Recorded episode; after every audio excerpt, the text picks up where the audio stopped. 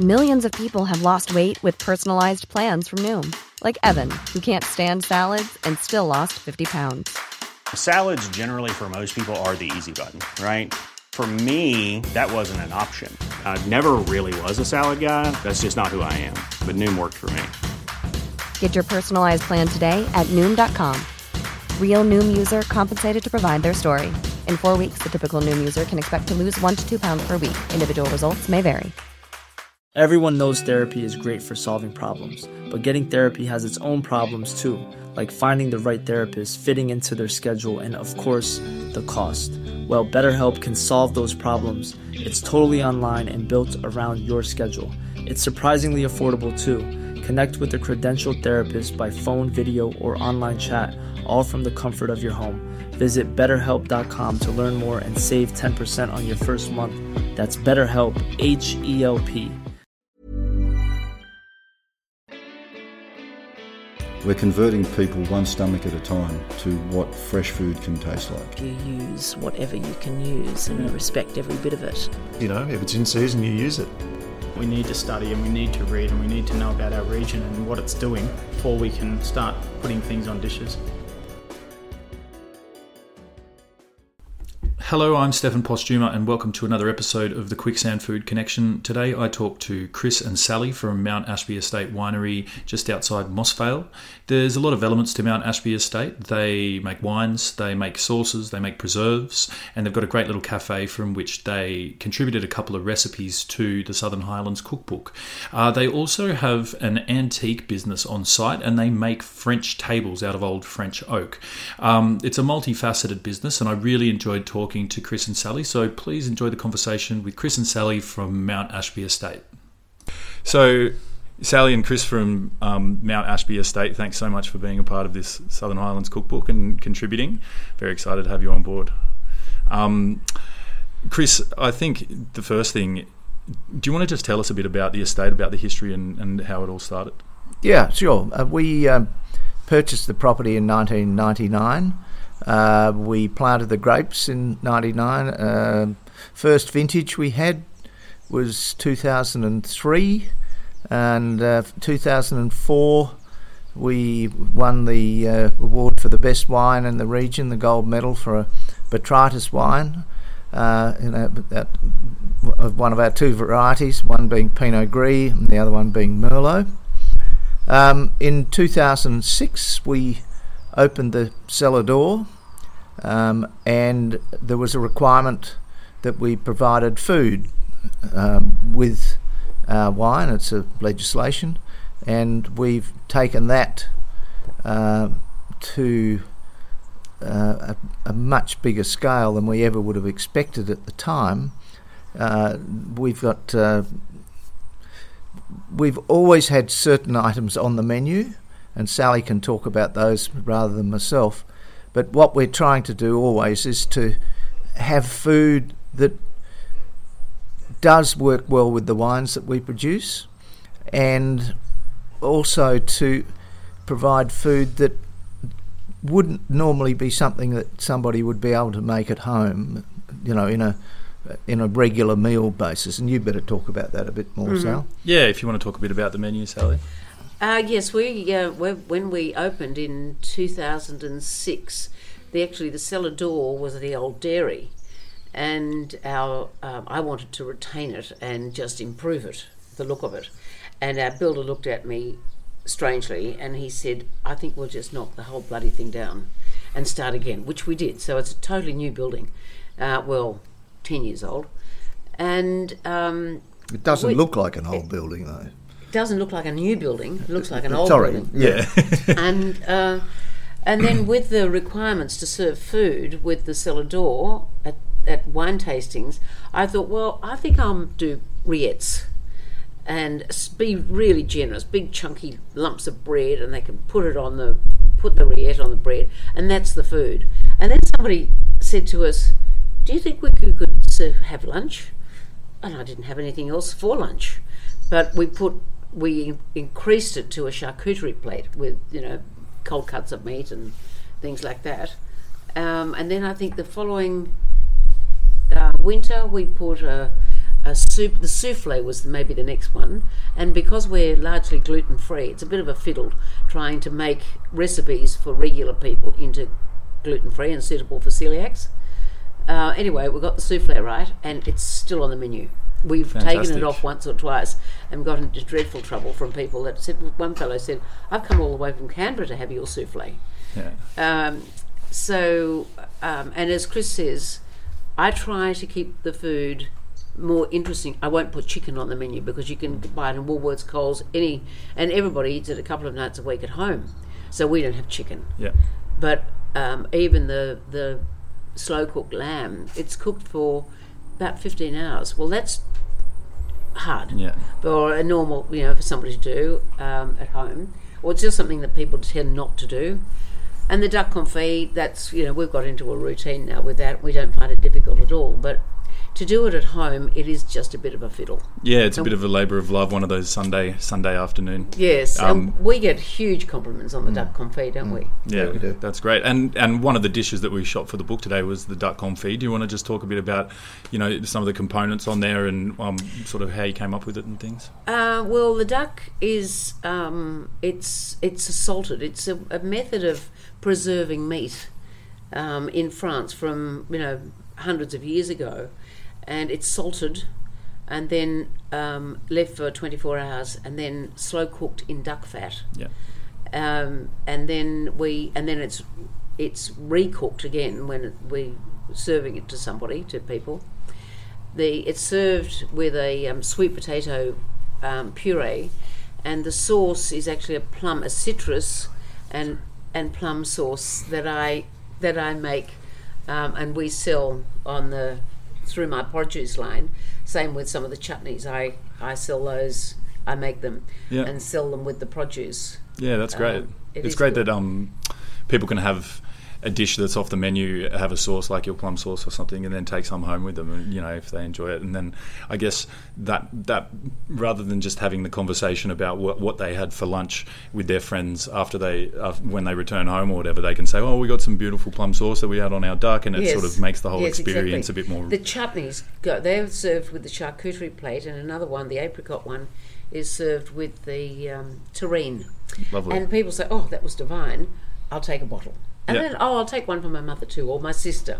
Yeah. Um, so it's that's quite good. We sometimes get phone calls from people before they come to say, "Can we buy local produce at your place?" oh, that's cool. So it is. It's it's quite good. Yeah. And, and of course, what I'm trying to do is to get them to buy the wine. Yeah, fantastic.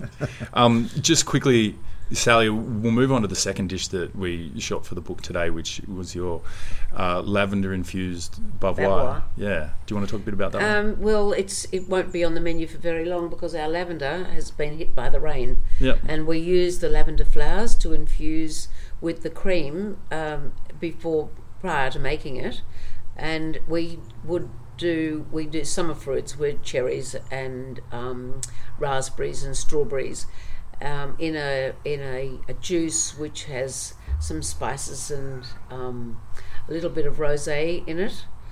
Um, so and it's been very popular, but it's very seasonal But Yep. you can because we you can infuse with other seasonal. I- well, we did one once with bay leaf yep. because we didn't have lavender, and we thought, well, bavarois was so popular, let's do it with bay leaf, Yep. and that was popular. Yeah. that was good. What else can you do it with? Oh, you could do it with all You sorts could do of rosemary. things. You could do. all Um, sorts you could do thyme. Yeah. You could do rosemary. And But we it's do a simple dish, isn't we it? do the rosemary. Um, I do the rosemary uh, and beetroot or beetroot and rosemary chutney. So you don't want to do the same herbs all the way through. Yeah. Uh, and the lavender, it grows just there. Yeah. So it's quite rather nice to be able to use something that we Yeah. actually grow. And even with the beetroot, I grow the beetroot for the chutneys. Yeah, you've got it. no, I see some of your vegetables and herbs that you have around, and uh, like I think it, it's a nice sort of privilege to be on an estate where you can grow some of your own things Hmm. and to be able to use them in your kitchen. It's a nice connection to you know the produce that you I use. tried to grow the carrots to serve with the lamb, but they ended up looking like octopus. yeah, it's a bit of an art to getting carrots right. yes, I think so. Yeah, the so soil- we, we don't do that. Mm. And and you said on the rest of the farm you've got dairy cattle. Yeah, Yeah. Well, you uh, can't see any today, can you? There's some But- just here. Oh, there's some some there. there. Yes, Yeah. there. Yeah, Yeah. I mean, uh, over the road from us is probably one of the biggest dairy farms in the area, Yeah, and most of the cattle are stud cattle. Um, and uh, his the cattle are here. Uh, we love them. We call them our girls.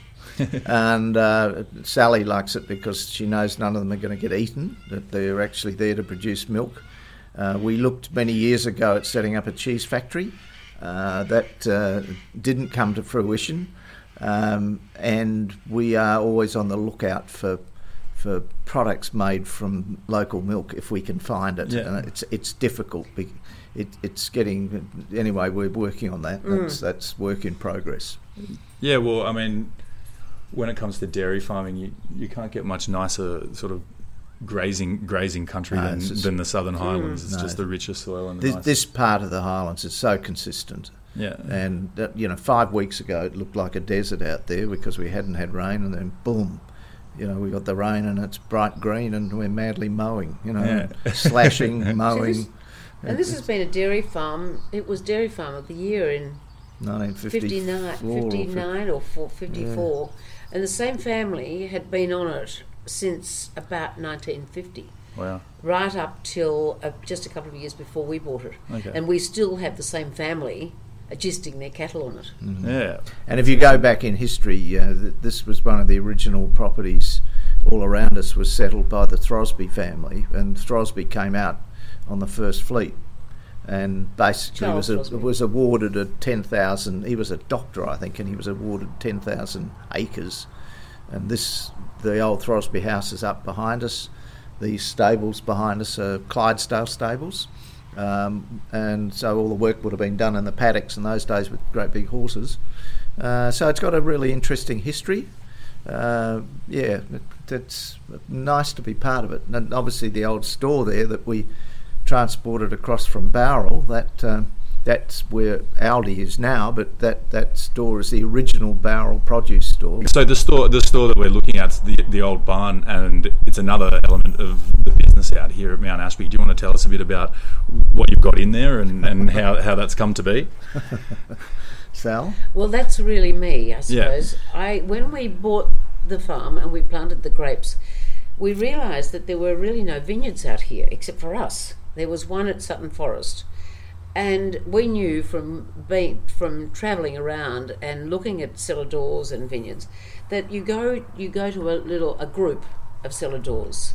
You visit a group during a day, and um, we thought, well, there's no more out here. Why would people come out just to see us? Um, so we thought, well, well, when we got the produce store, we thought, well, why don't we put um, something of interest for people? Not everybody wants to taste wine, so those that don't want to taste wine could go and look at antiques. And I went into antiques in about 2000, a little bit before that maybe, and um, decided I'd specialise in tables. Well, tables are actually quite difficult to find um, for the right size and the right height. Um, so I started making them. And now I bring along with the antiques when they come in from France largely, although I do have some Italian and some French things in there, and Spanish actually too. But I make the tables, I bring the trees in from France as trees, not as, as you know, packs of timber, as trees. And then I can make tables to whatever size people require, and more or less whatever colour. Yeah. Largely in oak And thickness. and thickness. Hmm. So French oak. French Ma- oak. Mainly French oak, and then the, the tables are aged uh, to give the appearance that they've been used for hundreds Yeah. of years. And Sally's the expert ager. um, we, we uh, in fact, I had a phone call yesterday from somebody saying that they just uh, had a table made, um, a French provincial table made By somebody? by somebody. I don't know who made it, and it what they weren't happy with it because it didn't look old. And could we please age it for them? and I said, well, you know, at a price, but let send me a photo. We'll have a look at it and see if we can help you. But I said we mainly, in fact, we specialise in in European French timbers, so it's unlikely that if, if it's been made from a gum or something like that that we can do much for. them. Yeah, okay. That's interesting. I, I think the French oak's a nice connection to the vineyard and the Oh, wines. is. Well, it all It is. ties in together. Yeah. And and a- that's really why we're we've Yeah. I've got French heritage, but um, I don't speak French other than a tiny bit. But it's all a French this theme. There's a lot of Italian around, but not a lot of French. So we thought, oh well, we'll just do the whole thing a little bit French. Yeah, no, and it's it's great, and I think having having a theme or or something running through every aspect of your business. I mean, you've got you Even know the French, the striped t-shirts. the striped He hasn't got his on t-shirts. today, he's supposed to. I had it on earlier. I, you know, I took and, it and your didn't want to get confit it duck dirty. and cassoulet on the shelves that, that are available for people to buy as well, and it, it really brings it all full circle, which is really nice. Um, just finally, Chris, um, we haven't talked too much about the wines. Do you want to just tell us? So you said in your, your first medal was for your Pinot Gris Botrytis. Yeah, Botrytis Pinot Gris, and and uh, as I was saying, we produce Merlot and we produce Pinot Gris. We're not a big vineyard; we're more the size that you'd find in France, in, in parts of France, where you just have a specialist little boutique vineyard that that produces a variety or two varieties or whatever, and that's what we, we've done. We sell all our wine from here.